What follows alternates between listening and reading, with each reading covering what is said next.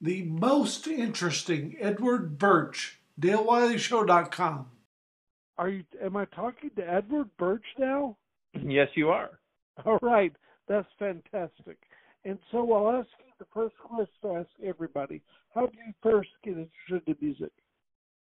I'm, I'm sorry. What was the question? How did you first like music? Oh, good lord.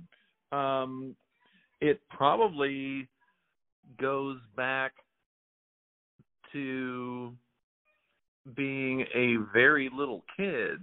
Okay. Um, because uh, when I was very young, um, my father really liked music, and he had a, a really great record collection at the time. And I, I do credit him for teaching me at an extremely early age how to properly take an LP out of a sleeve okay. put it onto the turntable and cue it up.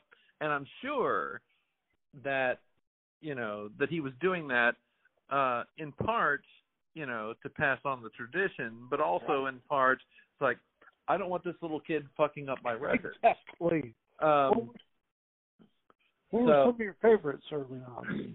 um back then the the things that I would queue up were um certainly Beatles records, the Monkees, um and um and even at a very early age and and in a, in a way this uh it's odd that it would be so influential on me later.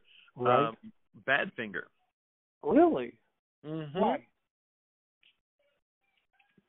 Why did that one get to you? I just love the sound, and I I think uh, I think one of the early things that I loved in the Badfinger records, and granted, it was something that they probably picked up from the Beatles, um, right. was the doing electric guitar through a Leslie cabinet. Really? and that particular sound, the way the the the way a guitar sounds through a Leslie cabinet, Right. uh, was just, you know, it just grabbed me, and so,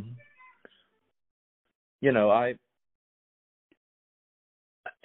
pardon me, I have my father to thank for some of those early musical influences. Oh, and my mom too, because like Okay. for my mom, it would have been listening to records like Carole King Tapestry. okay. Wonderful. Wonderful. Um and Tapestry was certainly a record that um as well as the uh the Brown album original cast of Jesus Christ Superstar. right. Those Uh-huh. those were two albums that Jay Bennett and I very, very much bonded over. Okay. Well, tell me about that. Bonding with Jay. Well, um, I was at the time. I, I think I was still living in an apartment elsewhere, but I ultimately um, ended up renting a house right next door to where Jay lived. Right.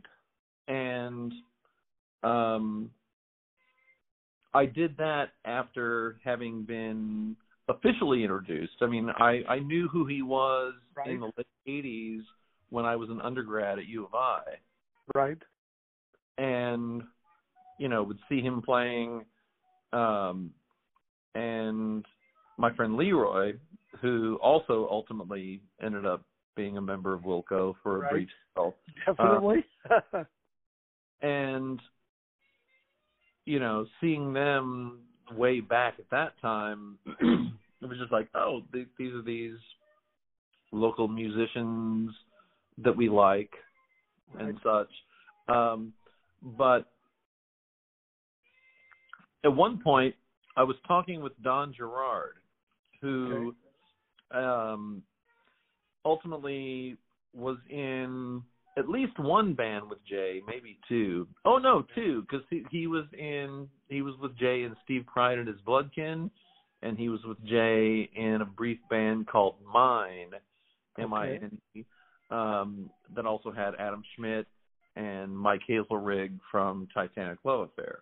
Right. And that that was a very short-lived project, but they had some great songs. But at one point, Don said to me, "Why don't you come over and and hang out?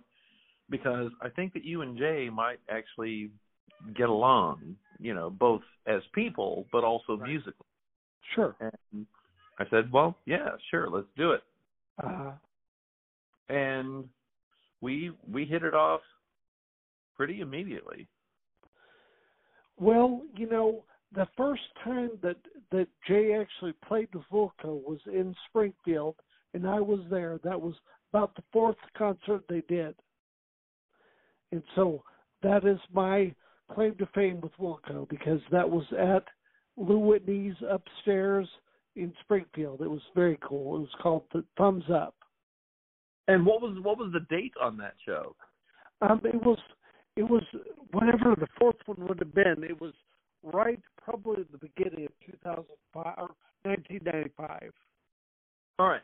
Well, I happened to be at the show in late '94 at Cicero's Right. um, yes.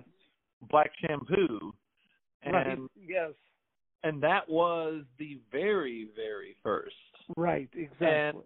and I remember um I was talking with Jay, like the way Cicero's was set up back then, there was no backstage.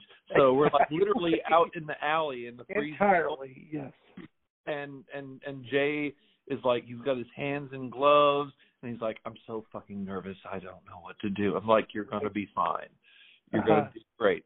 Um and so like I spent that show uh because I had no other place to stand. Right. I, I was like right by the side of the stage, sitting on the floor in front of the table where Jeff's mom was, and Uh, so Jeff's mom kept periodically from a pitcher refilling my beer glass.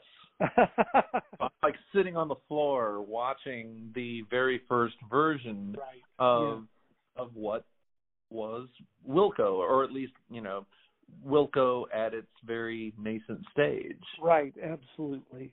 And so let's talk about that time when when Uncle Tupelo broke up. What was your impression of how that all went down? It's it's interesting. Um, so I was at the the last Uncle Tupelo shows at Mississippi Nights, Right. and the first of those two nights, the opening band was a band called Blown, which was Right. fronted by my dear late great friend Nick Rudd. Yes, absolutely. We we we lost him um, This year, COVID. yes. yeah, sadly to suicide, and Right. he, he he was always troubled and depressed. Um, but you know, he he was just a sweetheart of a man, just a wonderful. Um, and so Nick asked Jay to work sound for that show. Wonderful. So so we all drove down. So Nick, so Jay was doing sound for Nick for opening for Uncle Tupelo,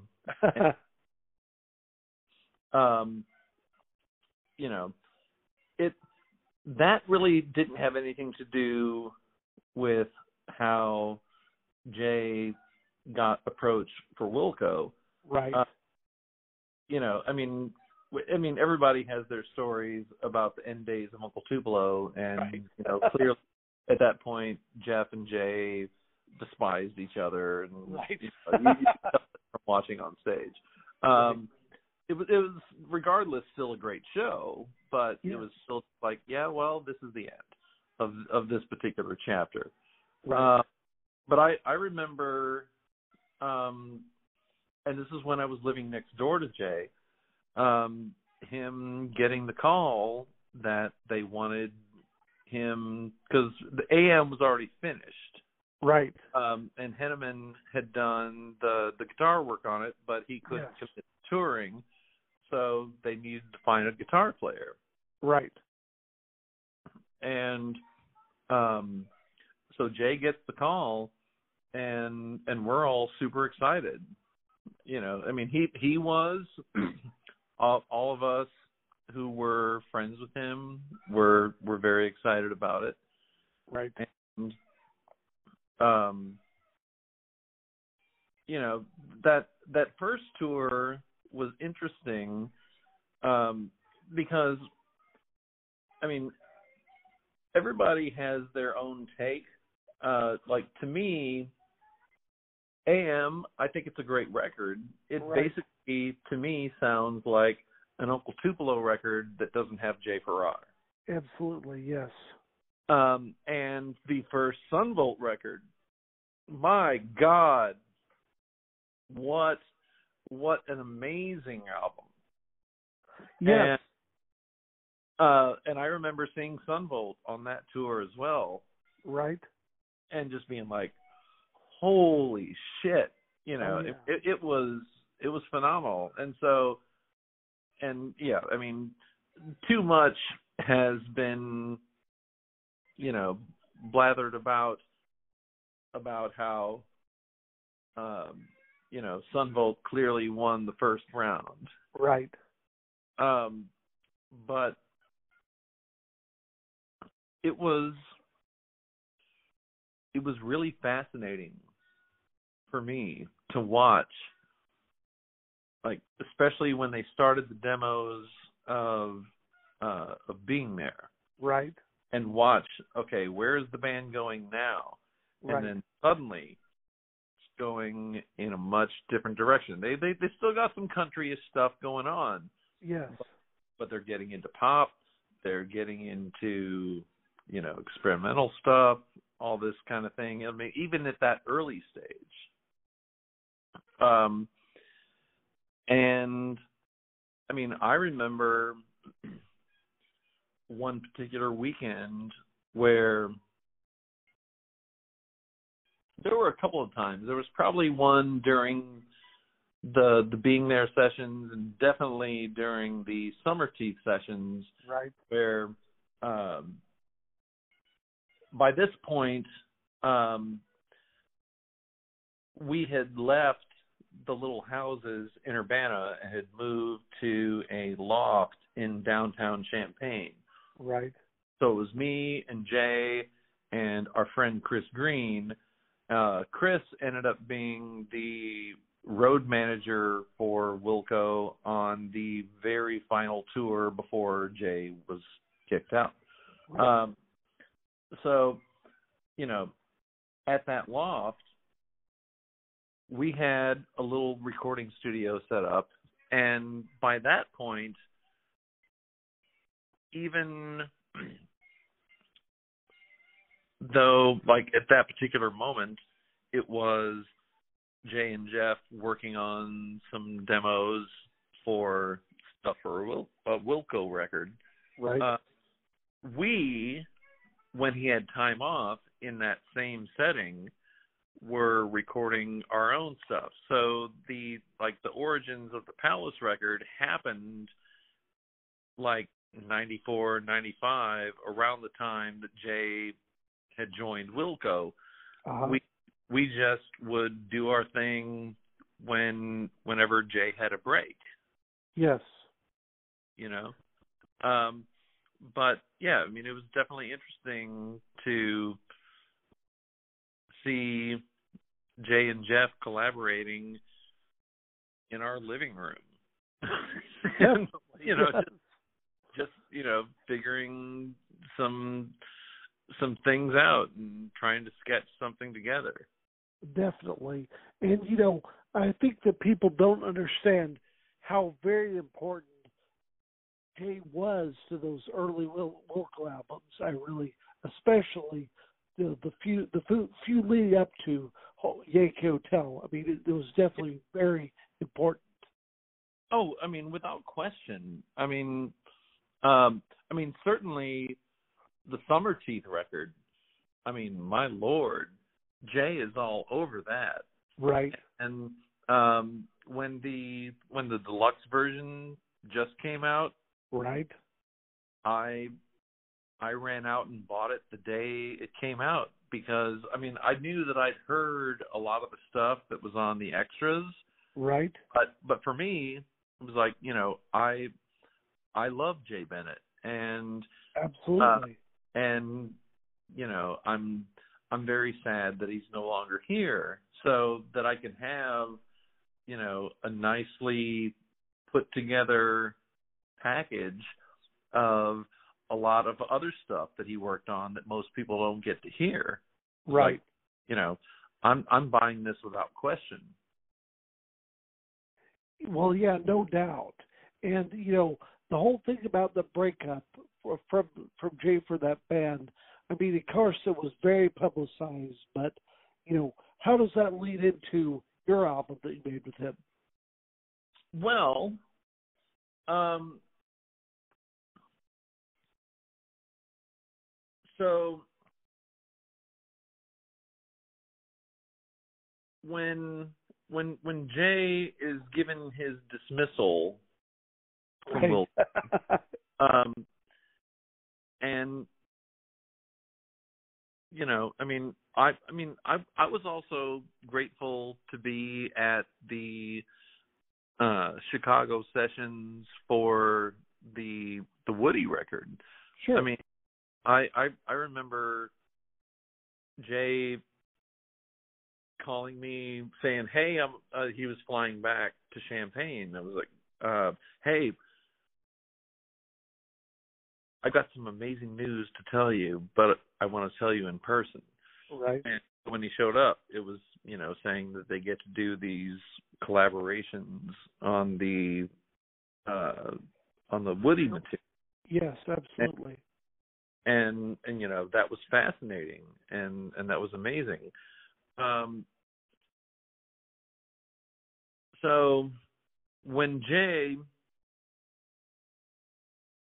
gets the word that he is kicked out of wilco Right. he gives me a call uh my girlfriend at the time and I had just moved back to Champaign and we were in some tiny rental apartment in the summer just waiting to get a lease elsewhere Uh-huh. and and Jay says you know hey I've I've been dismissed from Wilco do you want to continue the project we were working on and actually put it out and Right. and tour on it and I said yes of course I will Sure. uh, so at that point like you know we had a decent amount of stuff together right. that was close to finished. Some other things still needed some work. You know, we we did all that and then we brought it over to King Size in Chicago. Right. And it was on every conceivable format you could imagine. It was two inch tape, half inch tape, uh cassette, ADAT, you know, all these different things. So it was just Right. dump all of this stuff. Um and you know, we we ultimately filtered through it and um and got the record made. Back with Edward in a minute. DaleWileyShow.com. Do you love music? Do you know about the musical map of Missouri? Dallas Wayne, Chuck Berry, Dave Alvin, Robbie Fulks, The Skeletons, the Ozark Mountain Daredevils, Uncle Tupelo, Wayne Carson, Nelly, Lou Whitney, Symptoms Morel, Kansas City, Jeff City, St. Louis, St. Joe, Columbia, Buckle of the Bible Belt, Studio on South Avenue in Springfield, Springfield, Springfield, Missouri. Add the Missouri Music Podcast to your list of favorites. Lawyer, author, and Slewfoot Records label owner Dale Wiley takes you on a musical trip around Missouri while raising funds for Musical Map of Missouri, a nonprofit organization which will help ensure Missouri musicians affected by COVID 19. Visit MissouriMusicPodcast.com for more information. Tune in to the Missouri Music Podcast wherever you get your podcasts. More with Edward Burch, DaleWileyShow.com. Uh, it it was it was a very interesting process to do that, especially because you know things were on all these different formats. Right, exactly. But um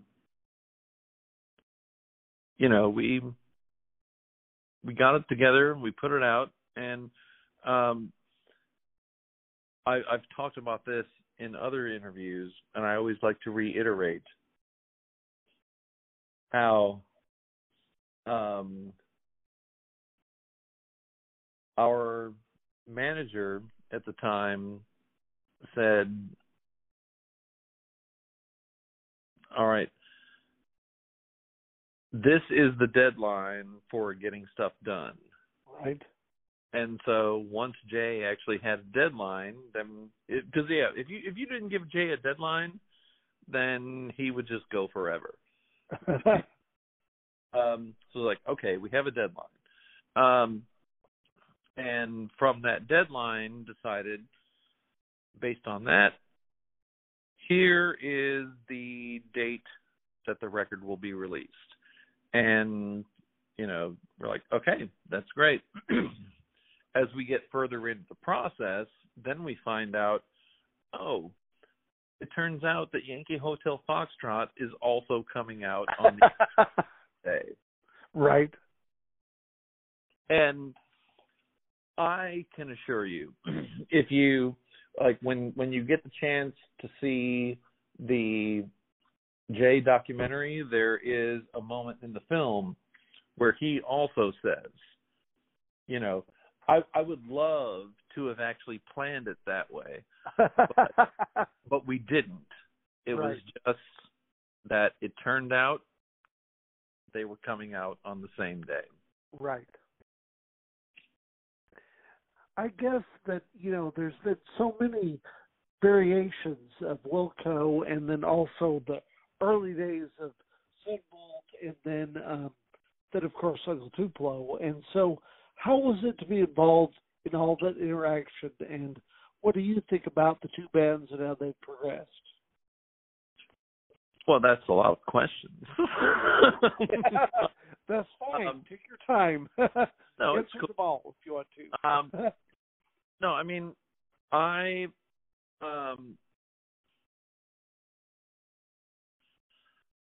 for myself, I was always a huge fan of what Wilco were doing when Jay was part of the Magic right. because um a I love him as a friend, but b Right. I I know what he can bring to musical projects and I've seen it, you know, from the work he did with Tommy Keene, the work he did with Sherry Rich, or um he he played on a record by the now late great Billy Shav Billy Joe Shaver. Oh yes. You know, Jay had a thing about what what he would contribute to particular musical situations. Um that I mean, I I know it. I can see it, I can smell it. Um but it's it's hard to describe. It's it's that uh I mean maybe part of it is that he makes you feel comfortable in a given moment Okay. and then then you just do musically what you do. Um but you know, certainly for Wilco, I always love that period. And I know they've gone on to do great things since. Right. Um it just I I just didn't have any interest in it. And um so I I, I kind of stopped following Uh-huh. after after Jay left. Well, and you know, again, those are magnificent albums and a, a really crucial time in that band, definitely. So, you know, I mean, we we did our thing and you know, got to go out and tour and because um of of of Jay's provenance um you know people would actually show up to see us Right. which, yes. which was great it's like you know like for me it's like this, for me it was the first time that I had done like the full on national tour Right. and I got to do it because you know and have people show up because of my my friends association with this uh this larger musical entity Right. And you know, so thinking about your music, what do you call your style of music? i i i don't have any idea what you call it um we i mean we certainly on the palace record were drawing from like 60s and 70s influences with our right. sonic textures and things like that but uh you know we were also introducing weird noises and such and you know that sort of comes from uh, like you know post rock world and things like that. Um i i think i think i can safely speak for jay that what we were mainly focused on was we're doing pop songs. And Right. it might be up tempo catchy pop songs. It might be down tempo melancholy pop songs. But but that's what we were doing. Right. um if you have a good melody and hopefully a decent lyric to attach to that melody and if you want to do it up or down either way as as long as it works. And and that's that's kind of how we operated. And and we had I God bless Mike Hagler at Kingsize Okay. in Chicago um, because he was the one when we when we brought him all of the material that we had accumulated in recording this album. Right. It was so dense. We just we just told him, all right, once it's loaded in, first step, you just go through and you just start cutting shit out Right. you know so that that was the first step then we started figuring out how to mix particular tracks right.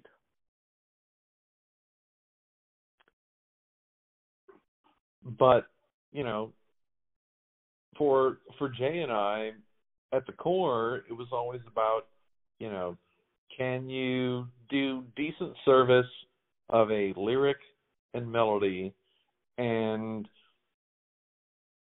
our our usual go to was if you can play the song just sitting together on acoustic guitar Right.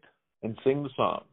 If it works that way, then it's going to work whatever other way that you choose to arrange and produce it. Yes. You know, actually, now talking about the pandemic and Nick Rudd, and that was at the very beginning of that. And so, Yeah. talk about Nick and tell me about him. Hmm. Oh God. Nick Nick was just such a sweetheart of a soul. Um and you know, I I I talked to him several times um both before and after the pandemic hit. Right. Um just just an amazing person. And um you know, I mean, I on my own I I most definitely absolutely deal with depression and and sometimes sometimes it can get really um overwhelming right. um but you know i i do my best to you know keep the the bad end in check Right. i'm uh i i i take antidepressant medication i i work with a therapist you know i do what i can and you know in covid times it's like okay you're already clinically depressed and now let's throw trump and covid on top of that yes. you know so yeah this year has been challenging um, right. but um I remember a friend of mine telling me they got in touch with Nick shortly after the pandemic hit Right. and and wanted to let him know, oh, you know, we we need to be uh you know, careful about things going out in public and blah blah blah and for better or worse, uh kind of probably a function of his depression. I mean, he was already socially isolating. He Right. he he he was social isolating before it was cool right. pandemic is concerned. Um Right. but I mean I I miss him. I miss him terribly because he was a talented musician. He was also just this amazingly smart person. right. And you could talk to him about literature or art or other stuff and I mean he knew his shit. And um you know I I grieve his loss as do all of us who knew him so well and I'm sure people who didn't know him well and just loved his music probably right. do as well. And that's a big part of what we're trying to do with finding a way to start a foundation to help people during these times because I just feel like so many people are affected by this stuff. Yeah. And you know, I I know for myself, you know, um I I no longer have suicidal ideation. Um about four years ago, um I I was most definitely suicidal. Really? And- Yes, and and actually had attempted such. Okay. What made the change? What made the difference?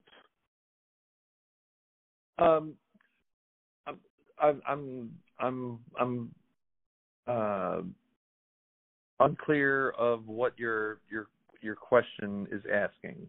Well, I mean, what made the difference between you wanting to and then not doing it, going through with it? Oh, okay.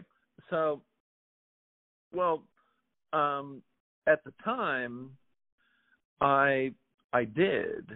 I I literally drank as much as I possibly could and swallowed uh ground up pills of hydrocodone.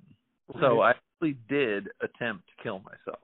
Right. Um, but what I learned later from doctors was it's it's very difficult to intentionally kill yourself with booze and pills.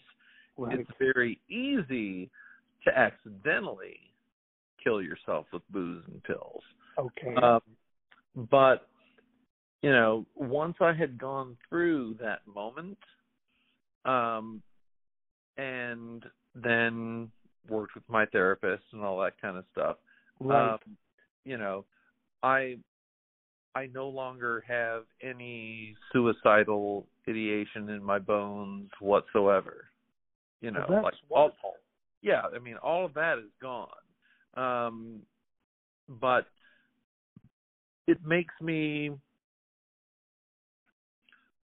more empathetic and understanding for people who find themselves in those dark places. Right. And you know, like I know from my own experience that, you know, when you find yourself in that spot, you have blinders on, you you don't see any other possibility and and that's just where you're at. Right. Um and I I always like to say that I am grateful that I was a failure at suicide. Definitely. Me too.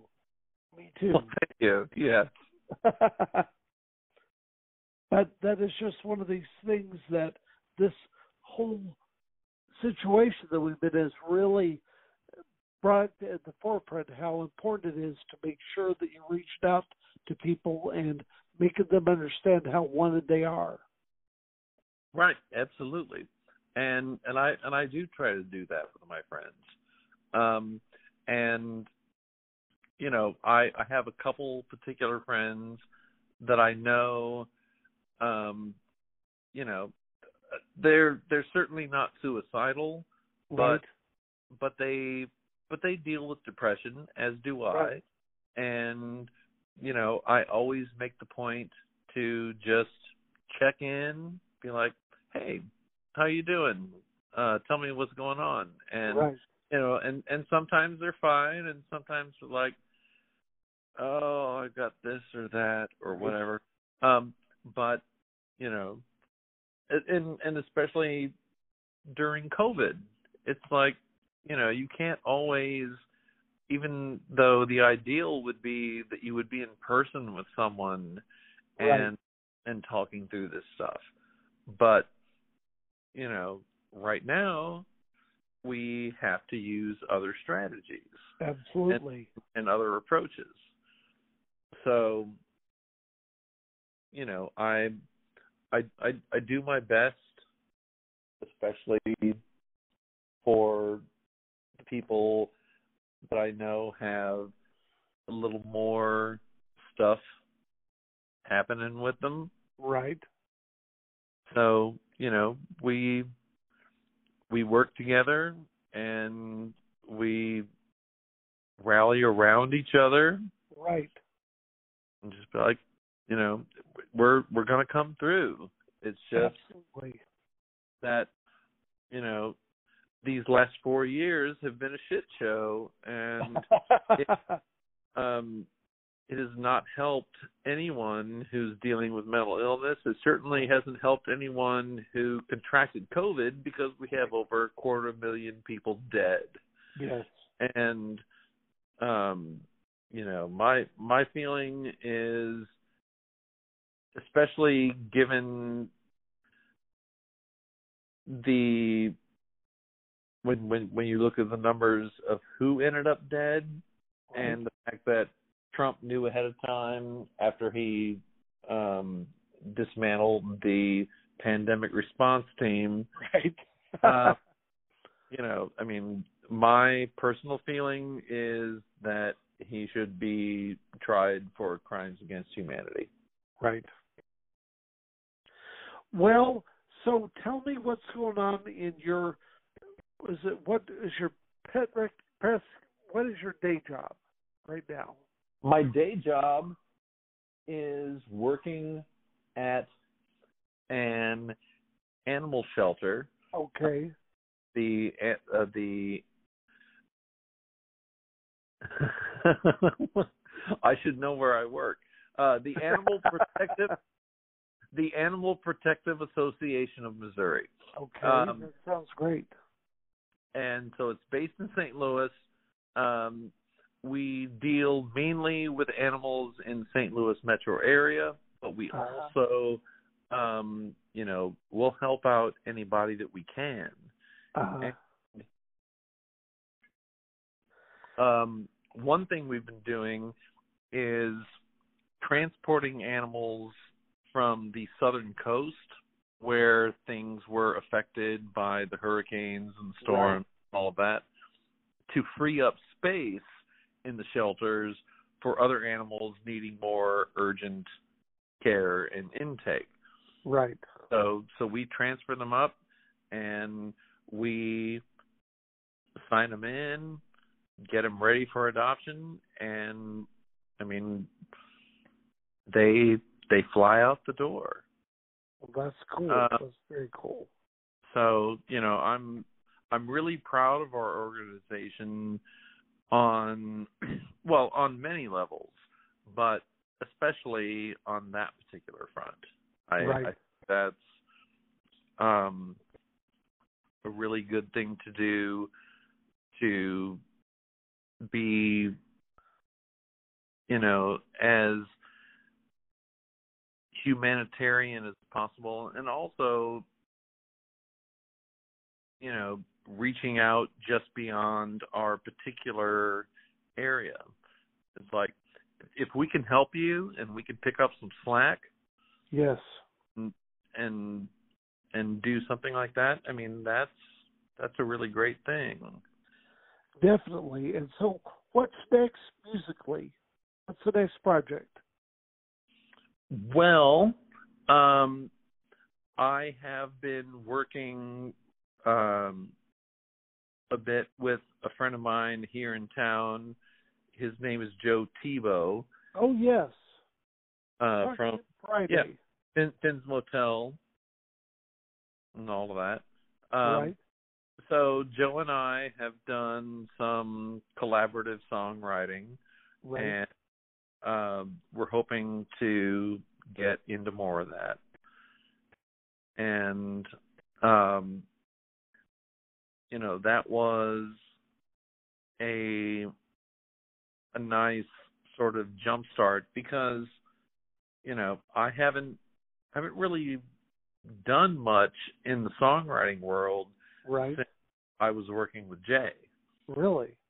That's Yeah. a long time. No, I know. And um I mean, I had all kinds of other things going on between then and now, but um but it is nice to be, you know, musically connected and active and especially in the moments that you can be engaged and creative. Right. Um, so I I look forward to us doing more of that. Absolutely. Yes. You know, I mean, some some of it got a little squashed for a while again because of COVID. Right. That's going to be our memories of this year, definitely. And so, thank you so much for coming on the podcast. I've really enjoyed it. Oh, my my pleasure. Oh yes, And- thank you so much. DaleWileyShow.com.